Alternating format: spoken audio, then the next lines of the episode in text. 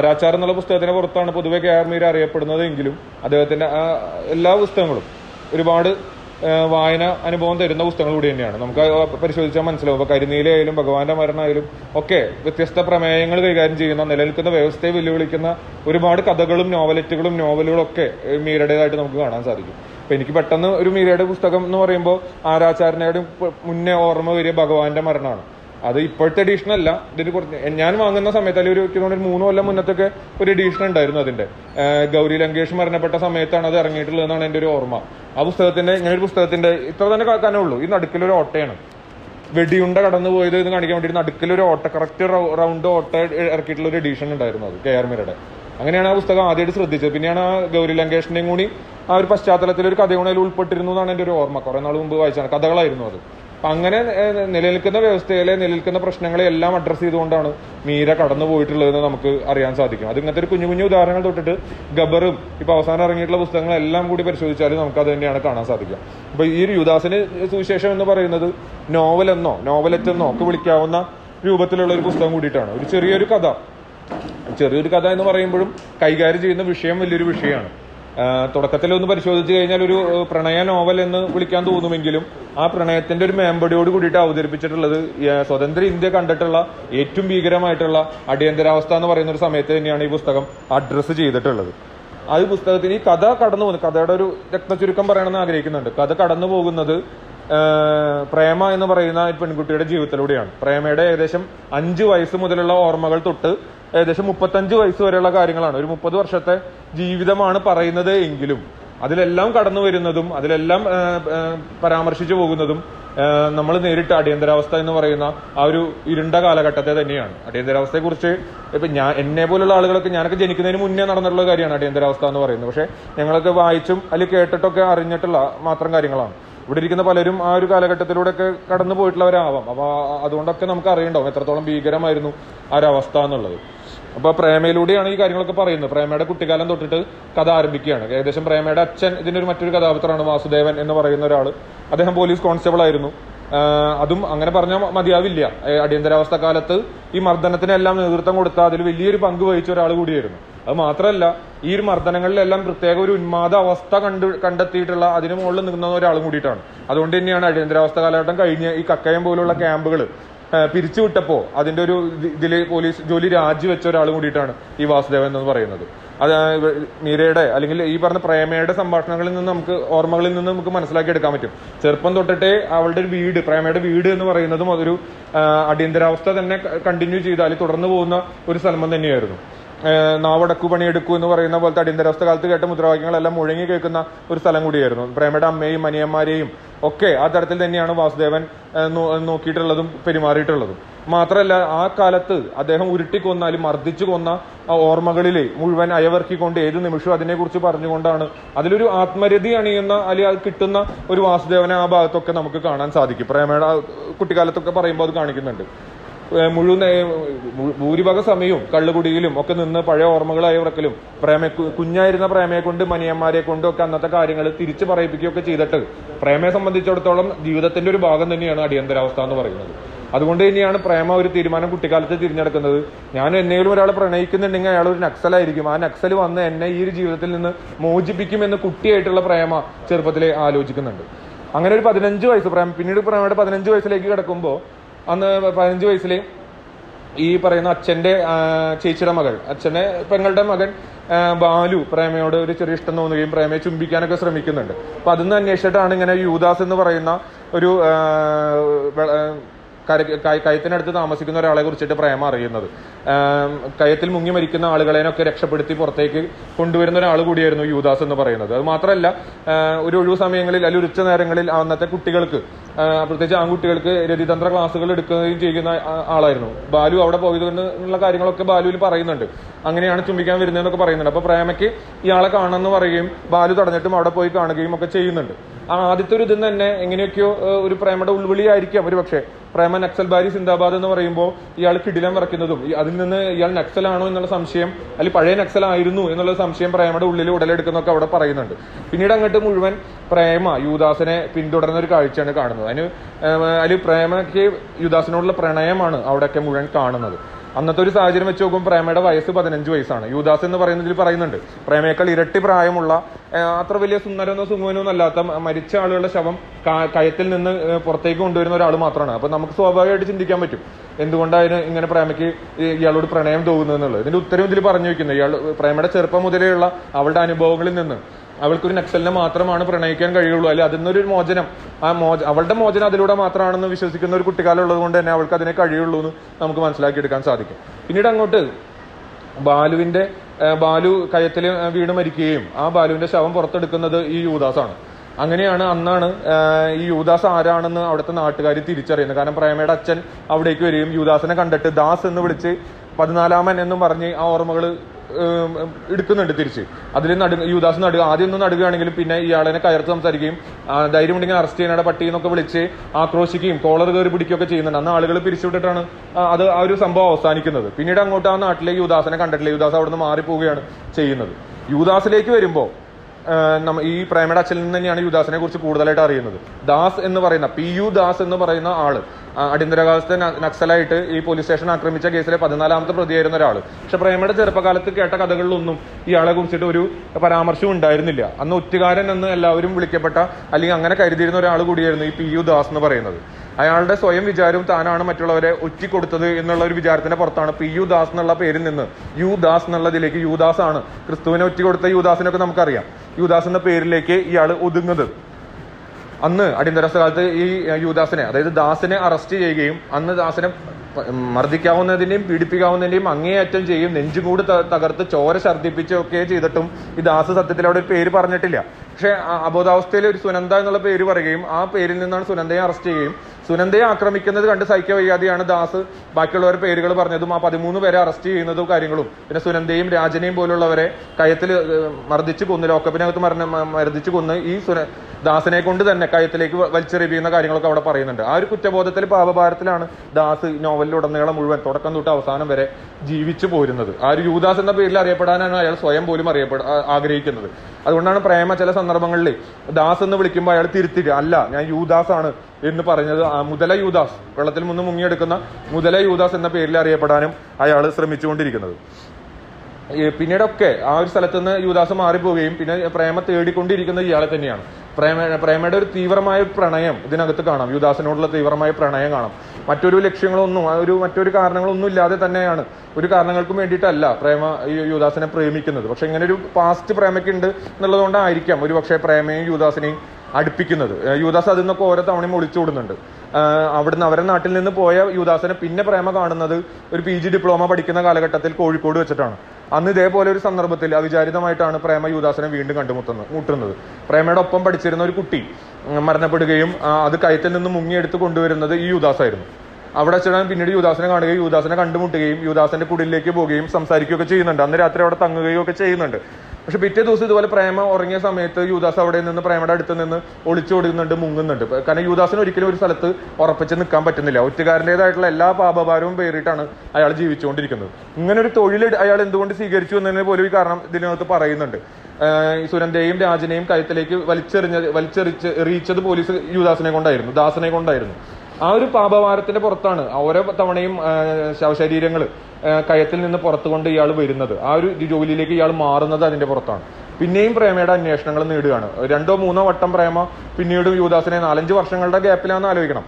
കണ്ടുമുട്ടുന്നുണ്ട്. പക്ഷെ ആ സമയങ്ങളിലൊക്കെ യുവദാസ് പറഞ്ഞ പോലെ പ്രേമയെ കബളിപ്പിച്ച് അവിടുന്ന് ഓടിപ്പോകുന്നുണ്ട്. പ്രേമ തന്നെ പറയുന്നുണ്ട് എന്നെ കബളിപ്പിക്കാനും കരയിപ്പിക്കാനുള്ള അവകാശം യുവദാസിന് മാത്രമേ ഉള്ളൂ എന്ന തരത്തിൽ പ്രേമയുടെ തീവ്ര പ്രണയം അവിടെ കൊണ്ടെത്തിക്കുന്നുണ്ട്. അപ്പോൾ ഉടനീളം ഞാൻ നേരത്തെ പറഞ്ഞ കാര്യം തന്നെയാണ്. ഉടനീളം നമുക്ക് സംശയം തോന്നാം.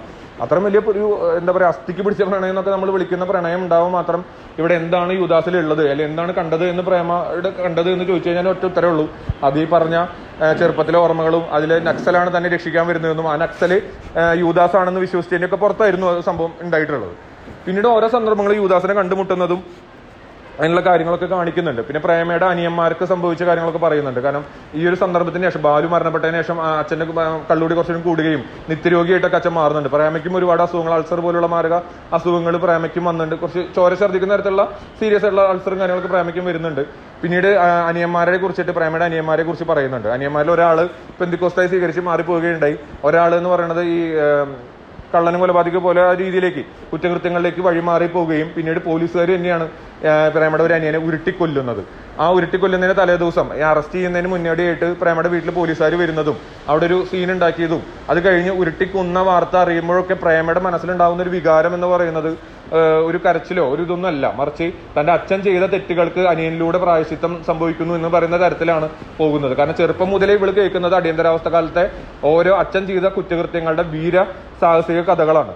അപ്പൊ അതുകൊണ്ട് തന്നെ പ്രേമയുടെ മനസ്സിൽ ആ ഒരു സന്ദർഭത്തിൽ പോലും കടന്നു വരുന്നത് തന്റെ അച്ഛൻ ചെയ്ത തെറ്റുകൾക്ക് തന്റെ അനിയനാൽ പ്രായശ്ചിത്തം സംഭവിക്കുന്നുണ്ടോ എന്നൊക്കെയാണ് അന്ന് കടന്നു വരുന്നത്.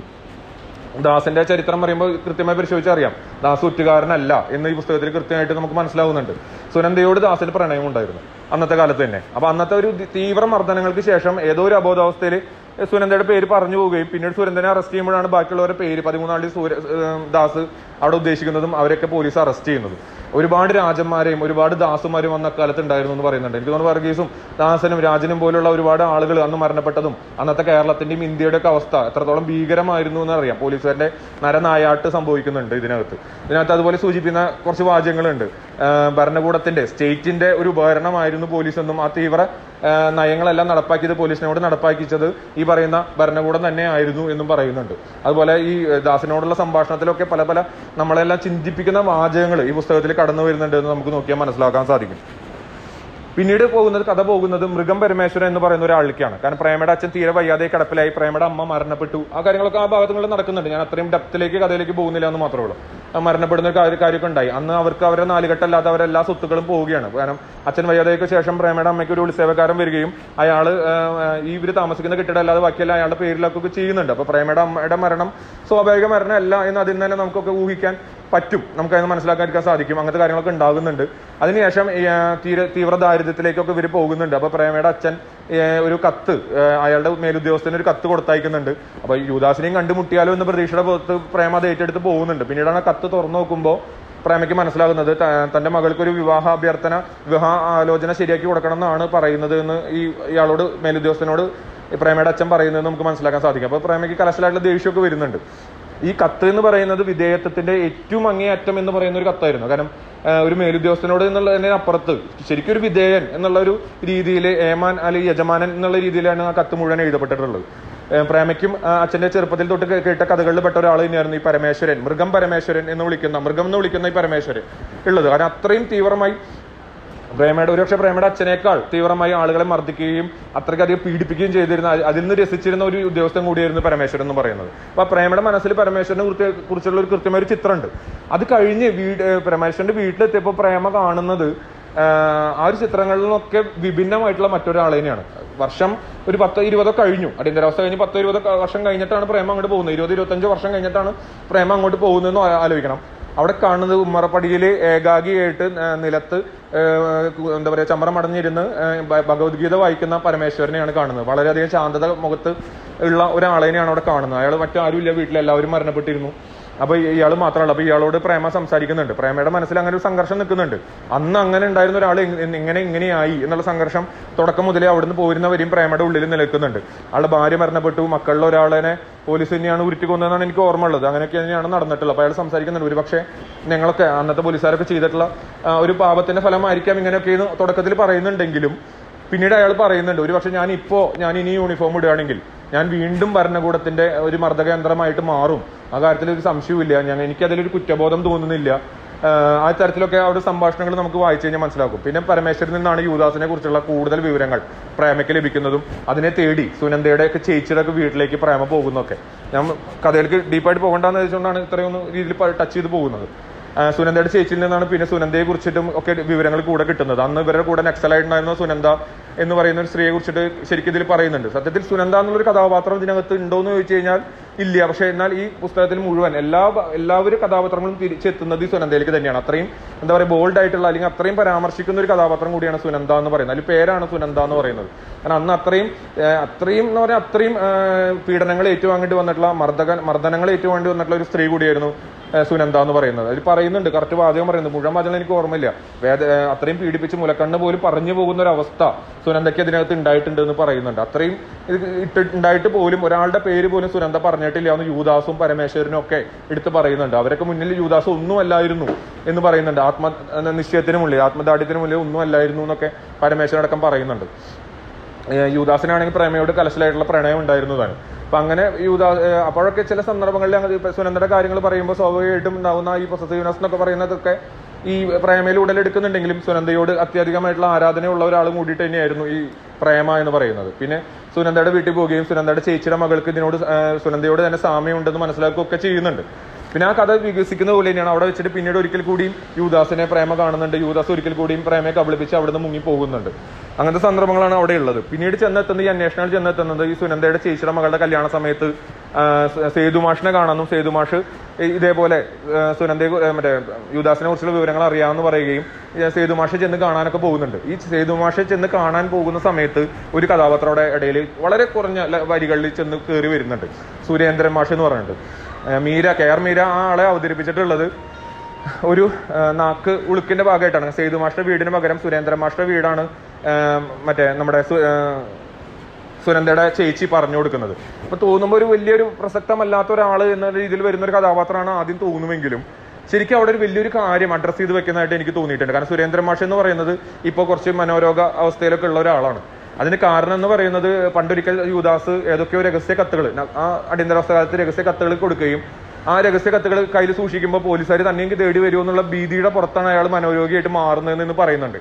പക്ഷേ സേതുമാഷെ ചെന്ന് കാണുമ്പോഴാണ് അതിന്റെ സത്യാവസ്ഥ അറിയുന്നത്. അങ്ങനെ ഒരു കത്തും യുവദാസ് സുരേന്ദ്രന് കൊടുത്തിട്ട് സുരേന്ദ്ര കൊടുത്തിട്ടില്ല. അങ്ങനെ തന്നിട്ടുണ്ട് എന്നുള്ള ഒരു എന്താ പറയാ ഒരു തോന്നലിന്റെ പുറത്താണ് ഇയാൾ പിന്നീട് മനോരോഗിയായിട്ട് മാറുന്നത്. അപ്പൊ സേതുമാഷ് സൂചിപ്പിക്കുന്നുണ്ട് നേരിട്ടിട്ട് ശാരീരികമായിട്ടുള്ള ആക്രമണങ്ങൾ മാത്രമല്ല അടിയന്തരാവസ്ഥ കാലത്ത് സംഭവിച്ചിട്ടുള്ളത്. ഇത്തരത്തിൽ മാനസികമായിട്ട് കൂടി ഒന്നും ചെയ്യാത്ത ആളുകളെ പോലും മാനസികമായിട്ട് ഈ തരത്തിലേക്ക് രോഗിയാക്കുന്ന തരത്തിലേക്കുള്ള പ്രവർത്തനങ്ങൾ കൂടി അന്ന് നടന്നിട്ടുണ്ട്. കാരണം ചുറ്റോറും കേൾക്കുന്നത് ഈ വാർത്തകളാണ്. അത്രയധികം തീവ്രമായിട്ടുള്ള എന്താ പറയാ മർദ്ദനങ്ങളുടെ വാർത്തകളാണ് ചുറ്റും കേൾക്കുന്നത്. ഇതിന്റെ പുറത്തായിരിക്കാം. ഒരു പക്ഷെ മനോ വിഭ്രാന്തി ഉണ്ടായിട്ട് അങ്ങനെ ഒരു തോന്നൽ പുറത്ത് സുരേന്ദ്ര മാഷ് ഒരു മനോരോഗിയായിട്ട് മാറുന്നത്. ഒരു- നക്സലിനോടൊന്നും നേരിട്ട് ഒരു ബന്ധവുമില്ലാത്ത ഒരാളാണ് ഈ സുരേന്ദ്ര മാഷ് എന്ന് ആലോചിക്കണം. അപ്പൊ ആ ഒരു കഥാപാത്രം വളരെ കുറഞ്ഞ പേജുകളിൽ അല്ലെങ്കിൽ ഒരു പേജിലൊക്കെയാണ് വരുന്നത്. അത് പക്ഷെ അതിന് വലിയൊരു കാര്യം അടിയന്തരാവസ്ഥ കാലത്ത് വലിയൊരു കാര്യം കെ ആർ മീര അവിടെ അതിന്റെ ഉള്ളിൽ പറഞ്ഞു വെക്കുന്നുണ്ട്. അങ്ങനെ സേതു മാഷ്ട കൂടെ നടക്കുകയും കക്കയം കേമ്പും അന്നത്തെ അടിയന്തരാവസ്ഥ കാലത്ത് ഇവർ മർദ്ദനത്തിന് അഴിച്ചുവിട്ടിരുന്ന ക്യാമ്പുകളും പരിസരങ്ങളൊക്കെ കാണുന്നുണ്ട്. വളരെ പ്രകൃതി മനോഹരമായിട്ടുള്ള സ്ഥലങ്ങളായിരുന്നു. അങ്ങനത്തെ സ്ഥലങ്ങളാണ് പോലീസുകാർ തെരഞ്ഞെടുത്തത് എന്നുള്ളത് ഒരു എന്താ പറയുക കോൺട്രഡിക്ഷൻ പോലെയൊക്കെ ആ ഭാഗത്ത് സേതുമാഷ് സൂചിപ്പിച്ച് വെക്കുന്നുണ്ട്. അതുപോലെ സേതുമാഷ് അന്ന് അവിടെ സ്ഥലങ്ങളൊക്കെ കാണിച്ചു കൊടുത്ത് പ്രേമയ്ക്ക് കാണിച്ചു കൊടുക്കുമ്പോൾ ഒരാളുടെ വീട്ടിലേക്ക് കയറുകയും അയാളോട് സംസാരിക്കുകയും ചെയ്യുമ്പോൾ ഒരു പ്രസക്തമായിട്ടുള്ള ഒരു കാര്യം കൂടി ഇതിനകത്ത് കടന്നു വരുന്നുണ്ട്. ഈ രീതിയിലാണ് കഥ പോകുന്നത്. എല്ലാം ചെന്നെത്തുന്നത് അവസാനം അടിയന്തരാവസ്ഥയിലേക്കാണ്. പ്രേമയുടെ പ്രണയമാണോ? ഇതിന്റെ മുഖ്യ പ്രമേയം എന്ന് ആലോചിച്ച് കഴിഞ്ഞാൽ അങ്ങനെയാണ്.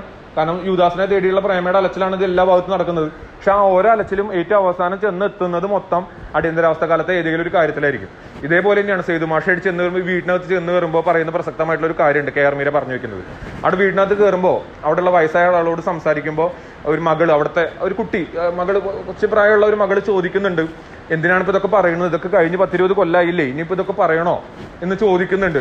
മറ്റേ ആ ഒരു പ- പേര് ഞാൻ മറന്നുപോയി. അയാളോട് ചോദിക്കുന്നുണ്ട്. അപ്പൊ അയാൾ നീട്ടി ഒരു ആട്ട് കൊടുത്തിട്ട് ആ മകളോട് പറയുന്ന ഒരു കാര്യം എന്ന് വെച്ച് കഴിഞ്ഞാൽ നിങ്ങൾക്കൊക്കെ ഇതൊരു വെറും എന്താണ് ഒരു പറഞ്ഞു കേട്ടുള്ള കേൾവിയാണ്. ഞാനിത് കണ്ട കാര്യമാണ്. അപ്പൊ സേതുമാഷ് കൂട്ടി ചേർക്കുന്നുണ്ട്. ഞാനിത് കൊണ്ട കാര്യമാണ്.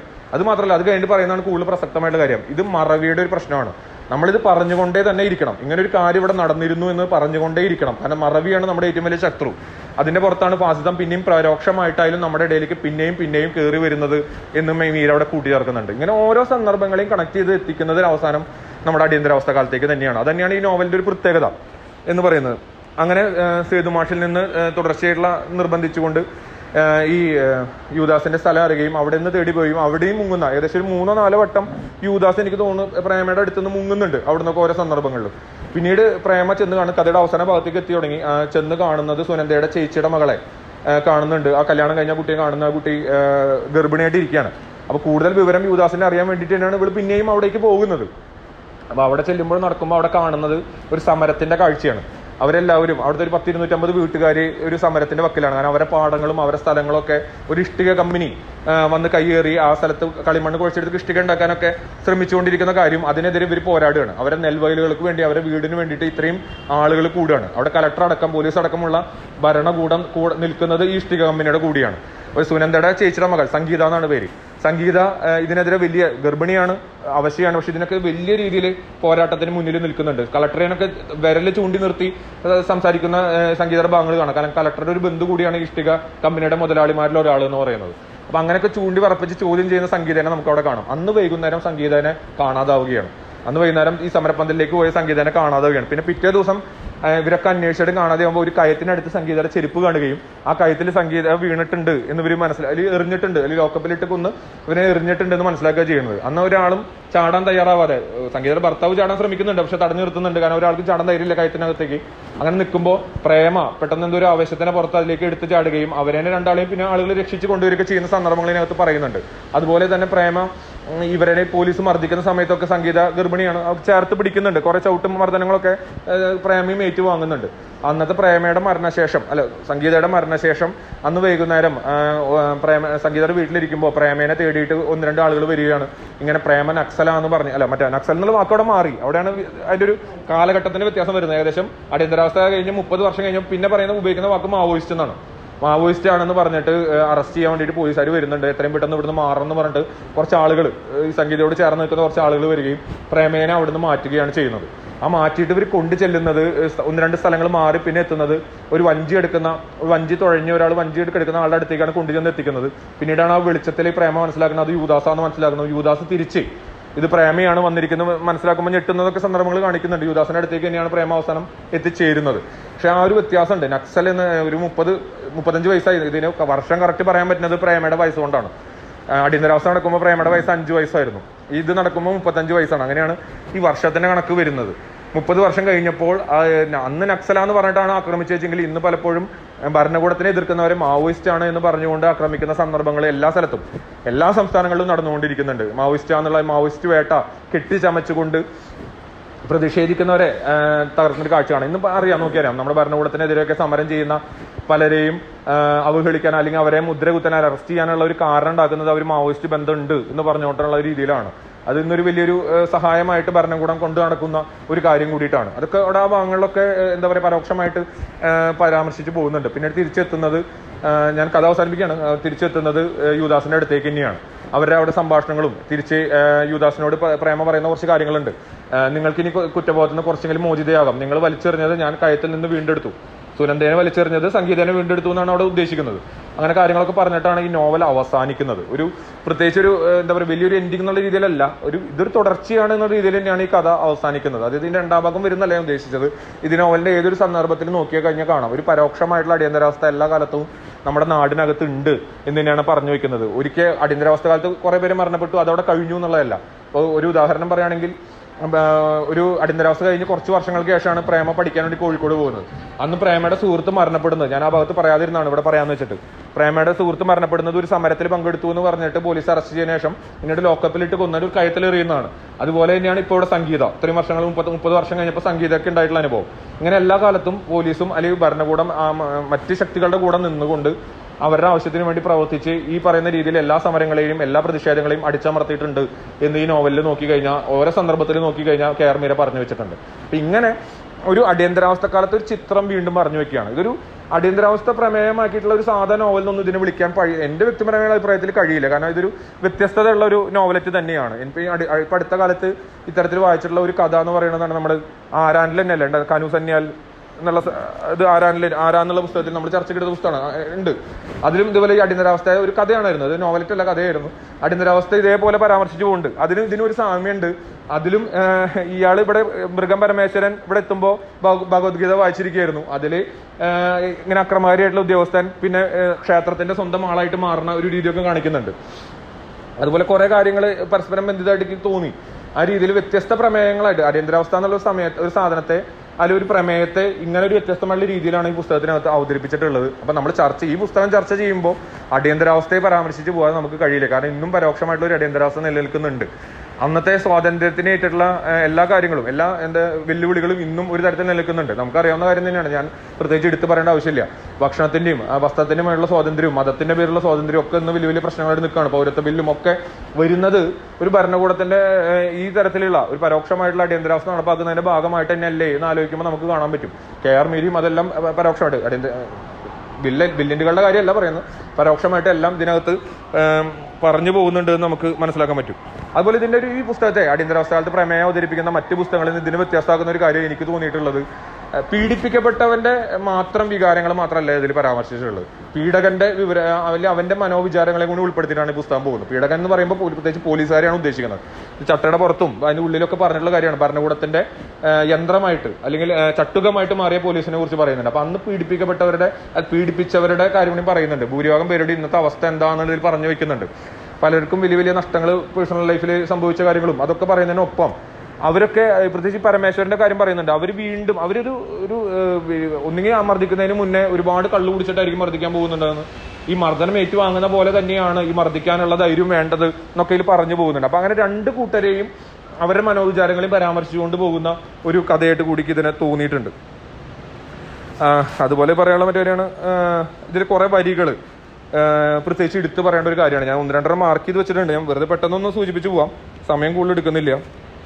ഒരു ഗുണതാണ് ചന്ത കുറെ വരികൾ ഇതിൽ ഭയങ്കര ആകർഷകമായിട്ട് അല്ലെങ്കിൽ നമ്മൾ ഭയങ്കര സ്ട്രൈക്കിംഗ് ആണെന്ന് പറയുന്ന രീതിയിൽ കുറെ വരികൾ ഇതിനകത്ത് വന്നു പോകുന്നുണ്ട്. ഒന്നിതാണ് ചന്ദനത്തിരികൾ മനുഷ്യരുടെയും ദൈവത്തിന്റെയും അധികാര പ്രമത്തതയെ വിളംബരം ചെയ്യുന്നു. കരുണയ്ക്ക് വേണ്ടി കരയുന്നവരില്ലെങ്കിൽ മനുഷ്യനും ദൈവത്തിനും അപ്രമാദിത്തനാവാൻ ആനന്ദമില്ല. അപ്രമാദിത്വത്തിന് ആനന്ദമില്ല എന്ന് പറഞ്ഞു വെക്കുന്നുണ്ട് അത് വരുന്ന സാഹചര്യം ഇതാണ്. കാരണം ഈ കക്കയം ക്യാമ്പുകളിലൊക്കെ വലിയ ഈ ചോരയുടെയും മലത്തിന്റെയും മൂത്രത്തിന്റെയും ഒക്കെ മണം വരുമ്പോൾ ഇവർ ചന്ദനത്തിരികൾ കത്തിച്ചു വെക്കാറുണ്ട്. അപ്പൊ പ്രേമയുടെ അച്ഛൻ ഇതൊരു അഡിക്ഷൻ പോലെയാണ്. വെറുതെ ഇരിക്കുമ്പോൾ ഈ ചന്ദനത്തിരി കത്തിച്ചു വെക്കണം. അപ്പൊ ആ ഒരു ഭാഗത്തെ കണക്ട് ചെയ്തിട്ടുകൊണ്ടാണ് ഈ ഒരു വാചകം അവിടെ കടന്നു വന്ന് പറഞ്ഞു പറയുന്നത്. അതുപോലെ ഭരണകൂടങ്ങൾക്ക് ഒരു മുഖമേ ഉള്ളൂ ദാസ്. പ്രേമ പറയാണ് ദാസിനോട്.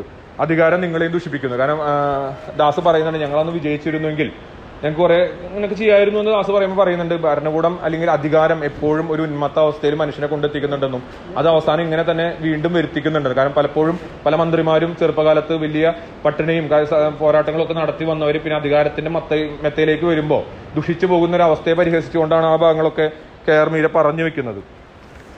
അതുപോലെ പറയുന്ന ഒരു കാര്യമാണ് ഈ പരമേശ്വരൻ പറയുന്ന കാര്യം കണ്ട് ഞാൻ നേരത്തെ സൂചിപ്പിച്ച ഇന്നലെ ഞാനിരുന്ന സ്ഥാനത്ത് ഇന്ന് മറ്റൊരാൾ വന്നു. ഇനി അയാളുടെ സ്ഥാനത്ത് മറ്റൊരാൾ വരും. എനിക്കൊരു പശ്ചാത്താപവും തോന്നുന്നില്ല കുട്ടി. ഇതൊരു കർമ്മ പരമ്പരയാണ്. ഇനിയും ഞാൻ സർവീസിൽ കയറിയാൽ അത് തന്നെ ചെയ്തിരിക്കും. ഞാൻ എന്റെ തൊഴിലിനോട് കൂറുകാട്ടി എനിക്ക് തന്ന ശമ്പളം തന്ന സ്റ്റേറ്റിനോട് നന്ദി കാട്ടി എന്ന് പറയുന്നുണ്ട്. അതൊക്കെ നേരത്തെ പറഞ്ഞ രണ്ട് കൂട്ടരുടെയും പീഡകന്റെയും പീഡിതരുടെയും മനോവ്യവസ്ഥയെ പരിശോധിച്ചു പോകുന്നതാണ്. ഇതുപോലെ നേരത്തെ പറഞ്ഞൊരു വാചകം ഇവിടെ പറയുന്നുണ്ട്. അധികാരം ഒരു മാന്ത്രിക തൊപ്പിയാണ്. അത് തലയിൽ വെക്കുമ്പോൾ മനുഷ്യർ മറ്റ് ചിലരാവും. നമുക്ക് തന്നെ അത് നോക്കി അറിയാൻ പറ്റും. വലിയ ദൂരത്തേക്കൊന്നും വേണ്ട നമ്മുടെ ചുറ്റുവട്ടം തന്നെ ഒന്ന് പരിശോധിക്കാൻ പരിശോധിച്ചാൽ ഈ അധികാരം എന്നുള്ളത് മനുഷ്യനെ എത്രത്തോളം ഉന്മത്തനാക്കുന്നുണ്ട് എന്ന് നമുക്ക് പരിശോധിച്ചാൽ അറിയാവുന്ന ഒരു കാര്യം തന്നെയാണ്. അതുപോലെ മറ്റൊരു വാചകം എനിക്ക് തോന്നിയിട്ടുള്ളതാണ്. ആ നാളുകൾ വീണ്ടും വരുമെന്നൊരു പേടി ആ രൂപത്തിൽ അല്ലെങ്കിൽ മറ്റൊരു രീതിയിൽ. ചിലപ്പോൾ തോന്നും വന്നു കഴിഞ്ഞു. നമ്മളത് തിരിച്ചറിയുന്നില്ല എന്നേ ഉള്ളൂ. അടിയന്തരാവസ്ഥയെ സൂചിപ്പിക്കുന്നതാണ്. ആ നാളുകൾ വന്നില്ല എന്ന് ഇപ്പോഴും ഉണ്ട് പരോക്ഷമായിട്ടാണ് ഉണ്ട് എന്ന് സൂചിപ്പിക്കുന്ന ഒരു വരികളായിരുന്നു. അതുപോലെ ഒന്നാണ് ഞാൻ എല്ലാം വായിക്കുന്നില്ല. ഒന്ന് പെട്ടെന്ന് സ്ട്രൈക്കിംഗ് ആയത് മടക്കി വെച്ചത് ഒന്ന് സൂചിപ്പിച്ചു പോകുന്നു എന്നുള്ളൂ.